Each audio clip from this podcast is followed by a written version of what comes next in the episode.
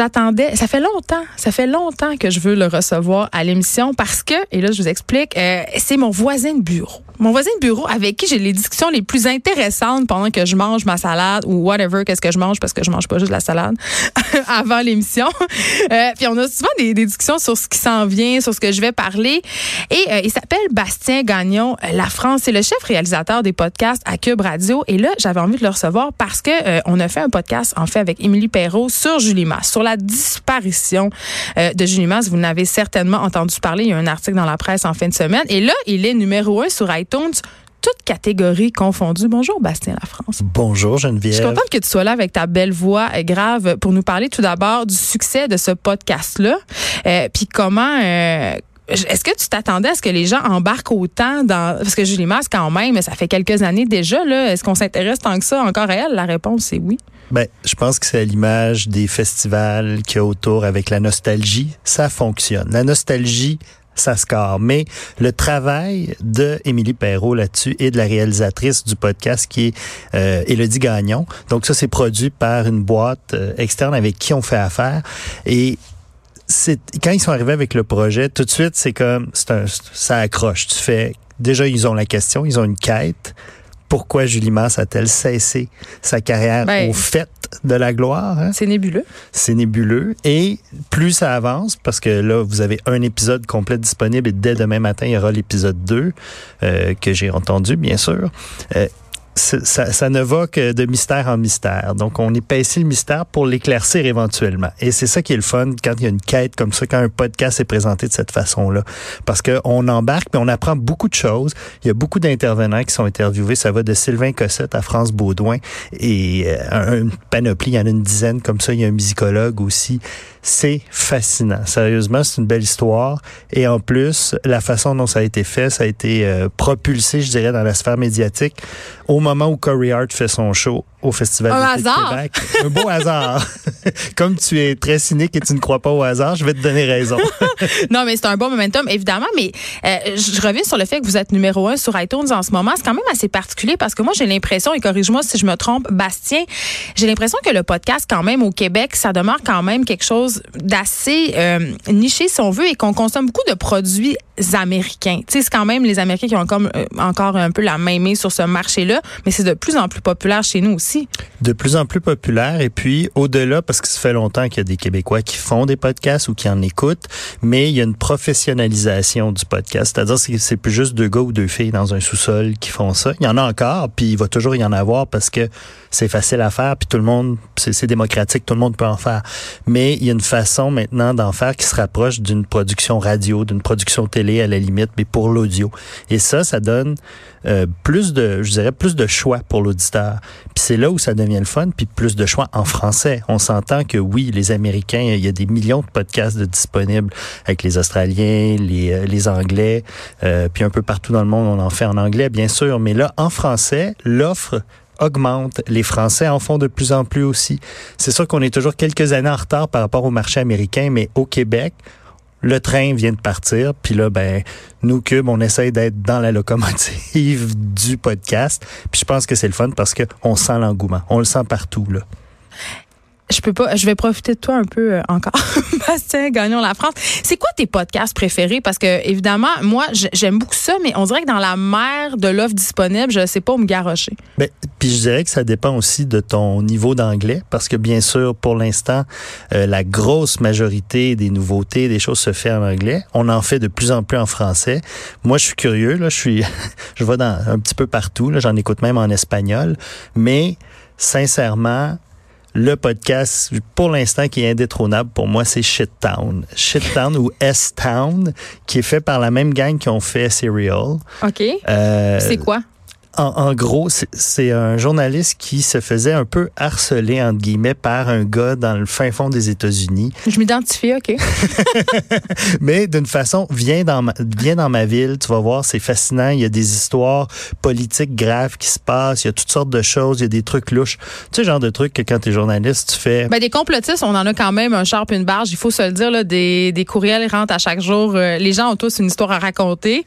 Il faut, il faut comme faire le tri là-dedans. Mais parfois, justement, comme c'est le cas ici, on découvre quand même euh, toute qu'une histoire toute qu'une histoire. Puis je veux pas en révéler parce que j'ai envie que les gens aient le plaisir d'aller écouter euh, les épisodes de, S-Town. Vous allez le trouver sous S trait d'union Town, mais c'est Shit Town. Et il y a là-dedans, on, on rentre dans une multitude d'univers. Le personnage est fascinant en soi. Je vous donne pas trop de détails, mais le journaliste ne fait qu'avancer et faire oh my God. C'est l'arbre qui cache la forêt, finalement. Là. Complètement. Mais il y a rien, tu sais, finalement, tu n'auras pas de, de, de, de, drame politique, mais il y a plein de petits drames qui se sont passés et qui se déroulent, puis on n'a pas tout le temps les bonnes réponses ou les bonnes clés pour avancer. Puis c'est ça, moi j'aime les mystères dans les, les séries podcasts. Les quêtes sont très importantes. Mais je pense que c'est très populaire. Euh, le true crime aussi est un, est un style qui se traduit bien en podcast parce qu'évidemment, euh, tu as envie de l'écouter, tu as envie de savoir voir, tu as envie de résoudre le mystère?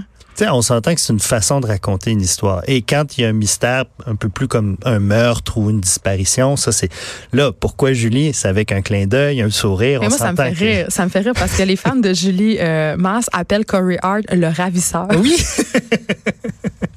Mais quand même, c'est quand même assez, c'est quand même assez intriguant que du jour au lendemain, cette femme-là décide de s'exiler sur une île des Bahamas avec leurs quatre enfants. Puis peut-être c'est juste une explication du genre, elle était à bout de la vie publique, puis elle avait assez d'argent, puis elle décide qu'elle en a assez, puis elle s'en va. On s'entend qu'aujourd'hui, tu dis à quelqu'un, jeune artiste, t'es au fait de la gloire tout ce que tu sors devient numéro un. Ton prochain disque va être assurément numéro un parce que tes deux, trois précédents l'étaient et tu décides de pas en faire d'autres, puis de faire une vie de famille. Mais on dit qu'il faut se retirer quand on est au top de la gloire. on dit ça. Je pense que dans ce cas-là, ça s'applique.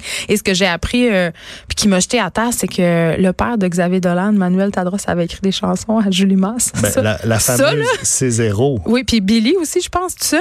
Euh, on sait pas. Mais c'est zéro, puis une autre chanson. Moi, ça me, je savais pas ça. Mais Manuel Tadros, by the way, a été chansonnier aux Deux Pierrots pendant des années. Euh, c'est un, un artiste assez fascinant parce que euh, on l'a connu après ça comme comédien, mais il s'est aussi spécialisé en euh, traduction ou en plutôt en, en voix. En voix. Il fait des voix. Exactement. Puis c'est un peu comme ça que Xavier a fait énormément de visionnement de films parce qu'il a fait de la, de la, traduction. Il faisait de la voix avec son père. Exactement. Donc il en a vu des centaines de films là. Donc on écoute Chétante, puis qu'est-ce qu'on écoute d'autre aussi? Mettons que moi je suis pas très policier, série ça. Puis ça dépend dans quel mood tu parce que tu parles de l'été, c'est un, un bon moment. On est C'est un bon moment pour écouter des podcasts l'été, Bastien Gagnon la France. Pourquoi tu vas dehors avec tes écouteurs, tu relaxes, euh, tu te prends une limonade ou une bière sur ta terrasse.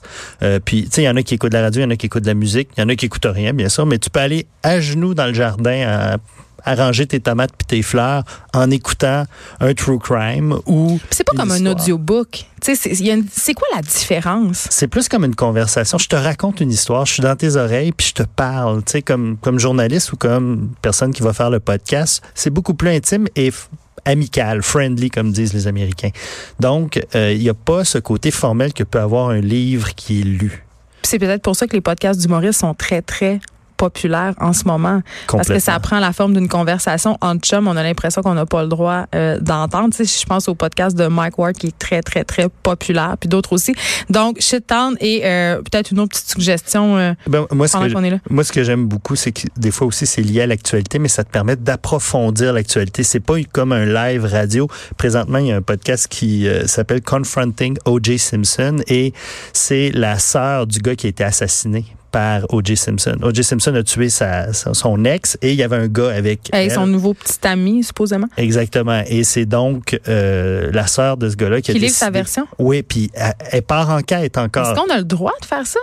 Écoute, euh, elle doit avoir assez d'avocats autour d'elle pour savoir ce qu'elle peut faire et ce qu'elle ne peut pas faire, mais son but, c'est de l'avoir en entrevue puis de le confronter directement. Et d'épisode en épisode, là, c'est sa quête. Ça... Pour avoir ça. Exactement. cette conversation ultime avec le meurtrier de son frère. Puis elle cherche à comprendre. Tous les éléments étaient là pour qu'il se fasse accuser. Mais pourquoi? Tu sais, pourquoi la justice n'a pas été rendue? Elle, c'est sa vision des choses, bien sûr. Donc, c'est intéressant parce que présentement, il est, de retour. Là, O.J. Simpson, on parle de lui. C'était les 25 ans de la, de la fuite, etc. Donc, il y a tout un contexte d'actualité qui devient intéressant là-dedans.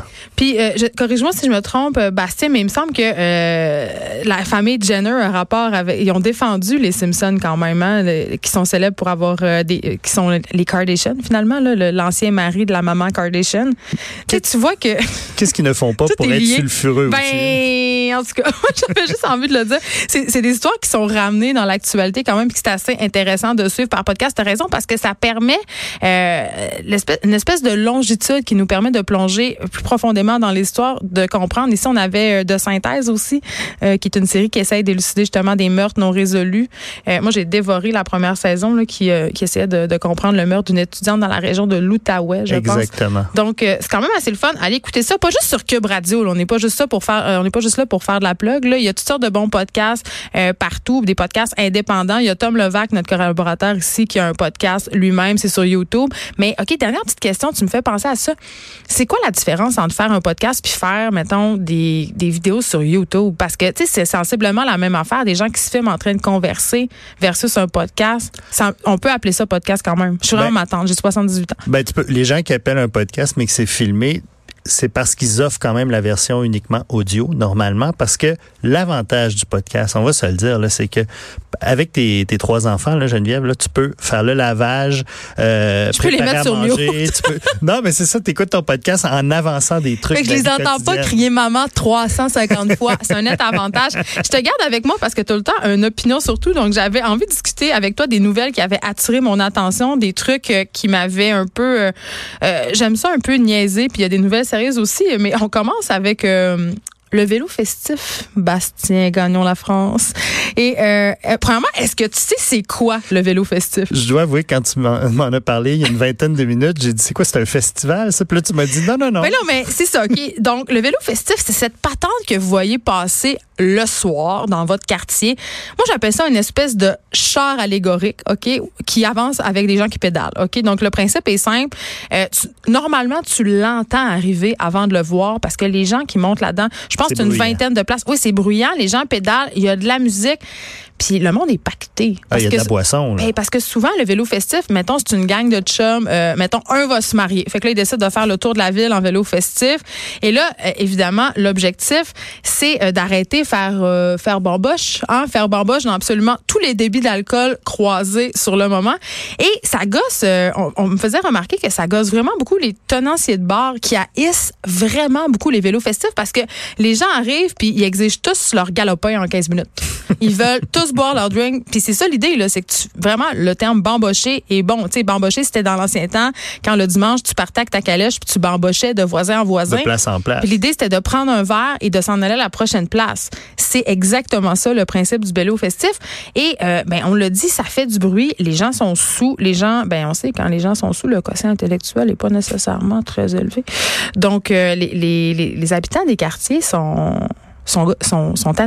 Mais tu sais, il y a plusieurs aspects à ça là, qui, qui sont, je trouve, un peu euh, intéressants. C'est que tu as euh, les tenanciers de bar, parlons-en. C'est eux qui chialaient quand on a annoncé que les gens ne pourraient plus fumer. Et ils allaient tous fermer si on les écoutait. Quand on lisait dans les journaux des entrevues, c'était la catastrophe je pense que le milieu des bars va plutôt bien. Puis, je pense que ce qui est mieux au bar en ce moment, la cigarette c'est une chose, mais le bruit c'est quand même un enjeu, surtout dans des milieux urbains comme Montréal ou Québec, où des bars sont installés dans des quartiers résidentiels. Ben, il y a, y, a, y a ça, mais je, je te dirais, là, mettons, l'avenue Mont-Royal à Montréal ou la, la rue Saint-Jean à Québec, où ce sont des endroits qui ça fait longtemps qu'il y a Faut des que tu une attente, Bastien, quand tu t'en vas là. Toi puis moi, puis la boîte à bois, tu t'achètes un loft sur le plateau. Puis c'est ce qui donne la valeur à ton fameux condo, ouais. c'est qu'il y a de la vie, c'est qu'il y a de l'activité, c'est que c'est un endroit hot. Fait que c'est ça qui fait lever les prix aussi. C'est tu à quoi ça me fait penser? Ça me fait penser à, aux filles qui rencontrent des bombes puis qui veulent les changer. C'est parce pour ça que tu tripais dessus au début. Tu sais, tu rencontres le gars, il fait de la moto, il sort cinq soirs par semaine. Tu sais, il est bien wild, puis là, au bout de trois mois, tu voudrais qu'il se range. Ben, même affaire. Quand tu achètes un condo sur la rue Saint-Jean à Québec ou que tu décides d'aller t'installer euh, sur la rue Masson à Montréal, près de, je sais pas moi, du quai numéro 4, peu importe, ben c'est sûr qu'il va y avoir du bruit, c'est sûr qu'il va y avoir du monde chaud, puis c'est sûr qu'il va peut-être avoir des petites flaques de vomi au réveil. Non, mais, tu sais, tu en tout cas, fait que, mais ça me fait rire parce que, tu sais, le vélo festif, pour en revenir à, ça, c'est quand même quelque chose qui passe dans la rue. C'est pas pour tout le temps, là. Un, c'est juste l'été. Deux, le vélo passe, ça dure 15 minutes puis c'est terminé. On peut-tu se dire qu'il y a des bruits beaucoup plus fatigants que ça dans les villes? Je veux dire. Ben, juste reste à côté de la cour de récréation d'une école primaire, Bastien, puis on s'en reparlera.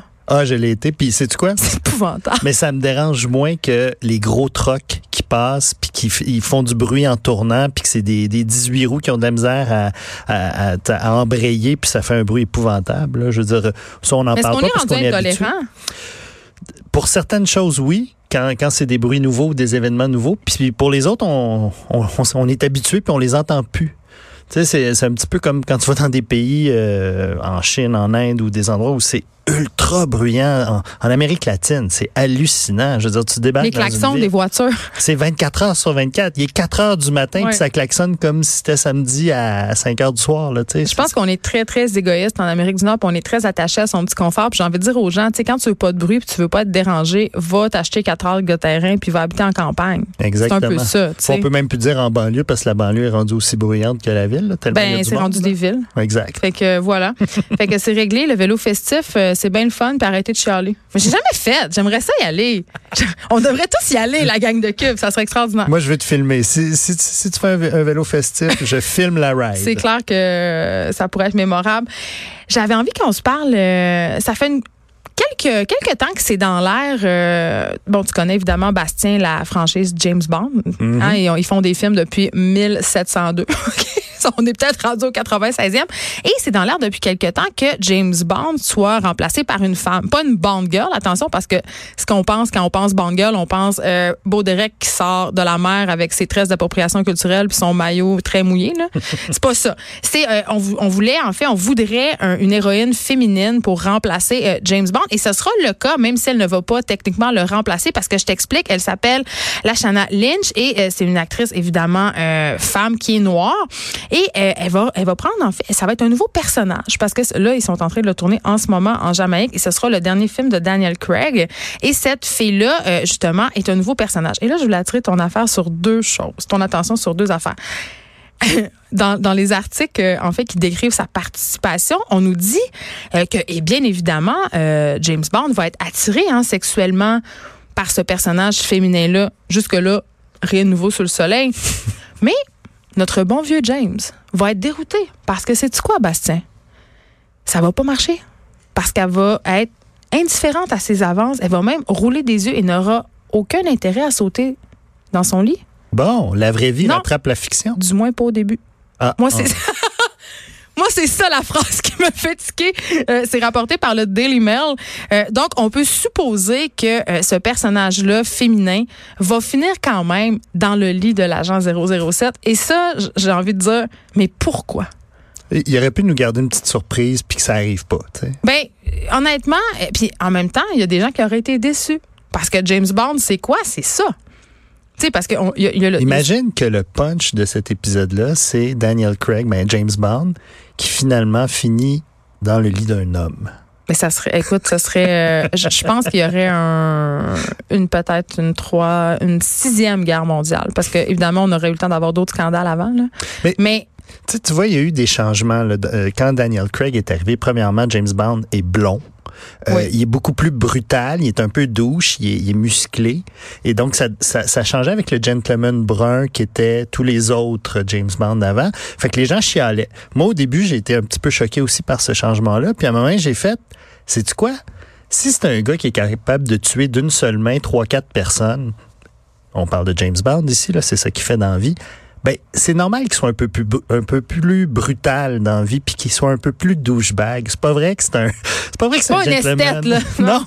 fait que je me suis habitué puis finalement j'ai adhéré au personnage que Daniel Craig incarne. Mais moi je me demande quand même Bastien Gagnon la France si ça va fonctionner cette affaire-là parce que évidemment euh, on peut pas être contre la vertu puis je pense qu'en ce moment les grands studios de cinéma ont compris euh, qu'il y a une demande euh, que les, les gens sont tannés on est quand même dans un mouvement féministe qui est assez présent et ça à l'échelle mondiale mais euh, il y a beaucoup de franchises qui ont fait le switch des femmes. C'est-à-dire, on va prendre une franchise ben, connue pour avoir des personnages masculins, puis on va faire une équipe féminine, puis on va faire un film. Je pense entre autres à Ocean's Eleven. on l'a vu, c'est l'année passée. Là, ça n'a pas beaucoup marché. Euh, puis je me dis, c'est peut-être juste parce qu'on fait on fait, on fait un switch, justement. On fait juste appliquer une recette. On n'est pas en train de prendre le problème d'où il part, c'est-à-dire d'écrire des scénarios forts, puis des personnages forts pour les femmes. Donc, je me demande si ça va être un peu le, le même le même problème avec James Bond parce que c'est clair que s'il avait fait il avait juste remplacé James Bond par une fille, ça aurait pas pu bien passer. Je pense pas, mais le fait de faire un nouveau personnage est-ce que ce serait 008? Est-ce que ça va être quoi son, son personnage? Mais il faut vraiment qu'il développe toute une nouvelle Bible autour d'elle, tu sais. Ben, en tout cas, je, moi, je vais suivre ça. Je, je vais t'avouer que je suis pas une grande fan de James Bond. J'ai jamais beaucoup accroché à ces films-là. Puis euh, il y avait un site web qui recensait tous les comportements misogynes. Ah, ça c'est sûr. Euh, mais ça, non, mais je, trouve ça hilarant. Tu sais, je, suis pas scandalisée de ça parce qu'évidemment c'était l'époque. Tu sais, c'était comme ça que la vie était. Mais quand tu regardes ça rétrospectivement, tout comme le petit garçon que j'étais qui lisait les Tintins. Là, mais, ça. mais faut toujours se rappeler de l'époque. Puis le but c'est justement de faire évoluer ces choses. Donc on modernise euh, le personnage. Exact on se parle ensemble. Bastien, t'as pas d'enfant? Non. Mais moi, j'en ai, puis on en parle souvent. Je, te confie mes, mes, mes, mes, interrogations et mes angoisses. Et euh, en fin de semaine, je suis allée dans un chalet euh, avec mes enfants et ceux de mon chum. Et euh, on leur a fait faire des tours de bateau, OK? et là... avec ceinture de sécurité. non, écoute, évidemment, toutes les mesures de sécurité ont été mises en place. Mais c'est tu qu'est-ce qui m'a jeté à terre, c'était qu'au lieu que les enfants soient contents de faire des tours de bateau, au lieu qu'ils soient dans la, dans la joie de se dire, hey, c'est quand même nice, je fais des tours de bateau à gaz. puis tous les adultes sont mobilisés pour mon plaisir. Il y avait des chicanes d'enfants, de genre, t'es moins fait de bateau que moi, je veux en faire plus. Euh, tu sais, puis il était nullement reconnaissant, puis ça m'a amené à me un peu me questionner sur le privilège de nos enfants.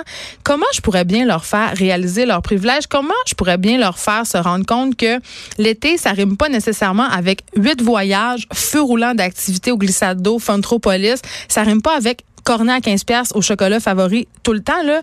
Je, je sais pas quoi faire puis je me rappelle de comment ma mère à l'époque me disait il y a des enfants qui mangent pas à l'Afrique. Tu sais, quand je voulais pas finir mon assiette, je me rappelle à quel point cette phrase-là n'avait absolument aucune, mais aucune répercussion sur moi.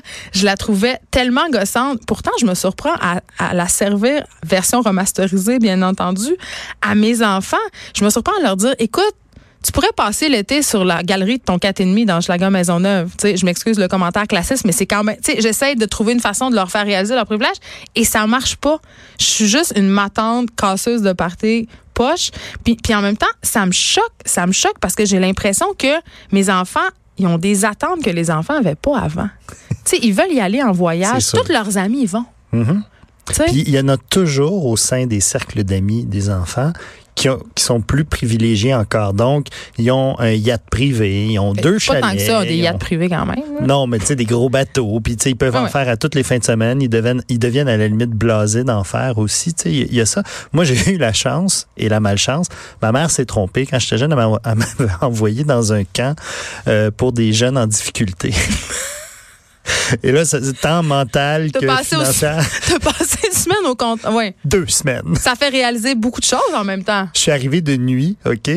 Et puis, la première affaire qu'il y avait, c'est une course dans le dortoir d'un, d'un, surveillant après un jeune qui avait volé des guimauves. Puis, il est arrivé, il s'est fait plaquer à côté de moi, là, la tête sur le sol, la lumière d'en face, tout. Il est minuit du soir. Moi, je viens de rentrer dans mon sleeping bag, tu sais. C'est comme, oh, Traumatisme Part 1. Et ce n'était que ça pendant deux semaines. Fait que quand je suis sorti de ce camp-là, là, hey, la vie était-tu merveilleuse? Ben, tu te rendais compte? Peux-tu jouer dans le parc pendant trois heures? Ben, pas de problème, avec le sourire.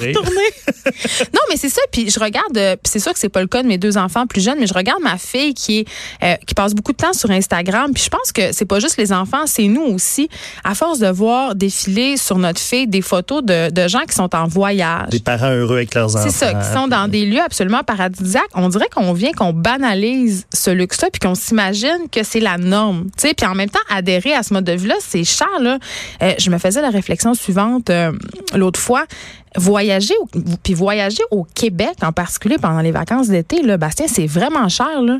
Tu sais, tu veux loin un chalet en Gaspésie deux semaines, là, c'est 2500 pièces minimum. Là. Mm-hmm. Puis là, t'as pas payé l'essence, t'as pas fait d'activité, t'as pas non plus acheté de la nourriture. Tu comprends? Mais fait que c'est un luxe, là, puis on prend ça pour acquis. Puis J'ai une question juste pour moi? toi. Euh, euh, mettons, as-tu des amis qui ont des enfants du même âge? euh, ai mettons plein. que- bon, puis mais qui habitent à l'extérieur de Montréal. Qui pourrait, ça pourrait être à Québec, ça pourrait être en Gaspésie. Là, ça je te vois venir, je vais aller les visiter. Non, t'envoies tes enfants une semaine, puis à l'inverse, leurs enfants viennent chez vous pendant une C'est une semaine. très bonne idée. Mais non, j'ai pas d'amis euh, qui habitent à l'extérieur, mais, mais c'est une bonne piste que tu nous offres là. Puis il y a des parents, j'en parlais l'autre fois dans mon quartier, qui se font des camps de jour l'été. Au lieu d'envoyer Entre leurs eux. enfants au camp de jour, c'est une semaine, c'est, le- mettons, c'est le camp de jour chez nous. Donc, pendant une semaine, je prends les trois, quatre petits-enfants du voisin, je les amène chez nous. Puis ça peut être, euh, tu sais, c'est sûr qu'on a perdu cet esprit de communauté-là, mais on a aussi perdu cette idée de mes enfants, ils me soulignent tout le temps.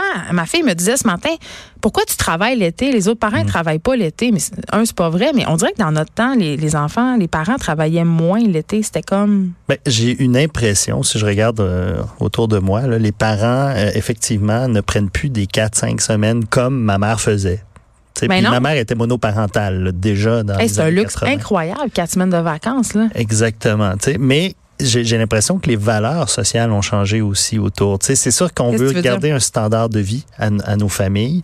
Euh, donc, une maison qui a une certaine valeur, avec des activités, avec des objets qui ont une certaine valeur. Puis ça, ben, ça fait en sorte qu'on travaille 50 semaines sur 52 par année. tu sais. Oui, mais en même temps, je comprends ce que tu dis, mais en même temps, il y a un côté.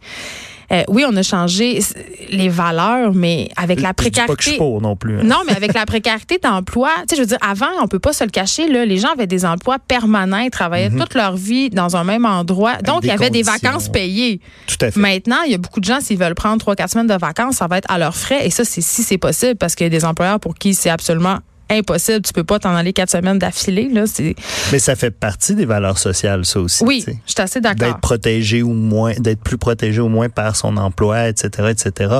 Mais je pense que euh, dans tout ça aussi, il y, y a une chose dont on parle jamais, ou ben, rarement, c'est la valeur de l'ennui. Moi, quand je m'ennuyais en vacances, là, c'est là où je devenais créatif. Puis on dirait que les enfants ont plus le droit de s'ennuyer. Moi, on les quand entertain j'avais- tout le temps, puis ça lieu le à ça, des enfants qui disent qu'est-ce qu'on fait, qu'est-ce qu'on fait aujourd'hui, qu'est-ce qu'on va faire de plus? Euh, donc, euh, Moi, c'était rendu quand on n'avait plus d'activité. J'étais tellement rendu dans mon trip de création de, quand je m'ennuyais. Tu sais, je, fais- je fabriquais des cabanes, je faisais des, des catapultes maison, j'allais faire des barrages en arrière.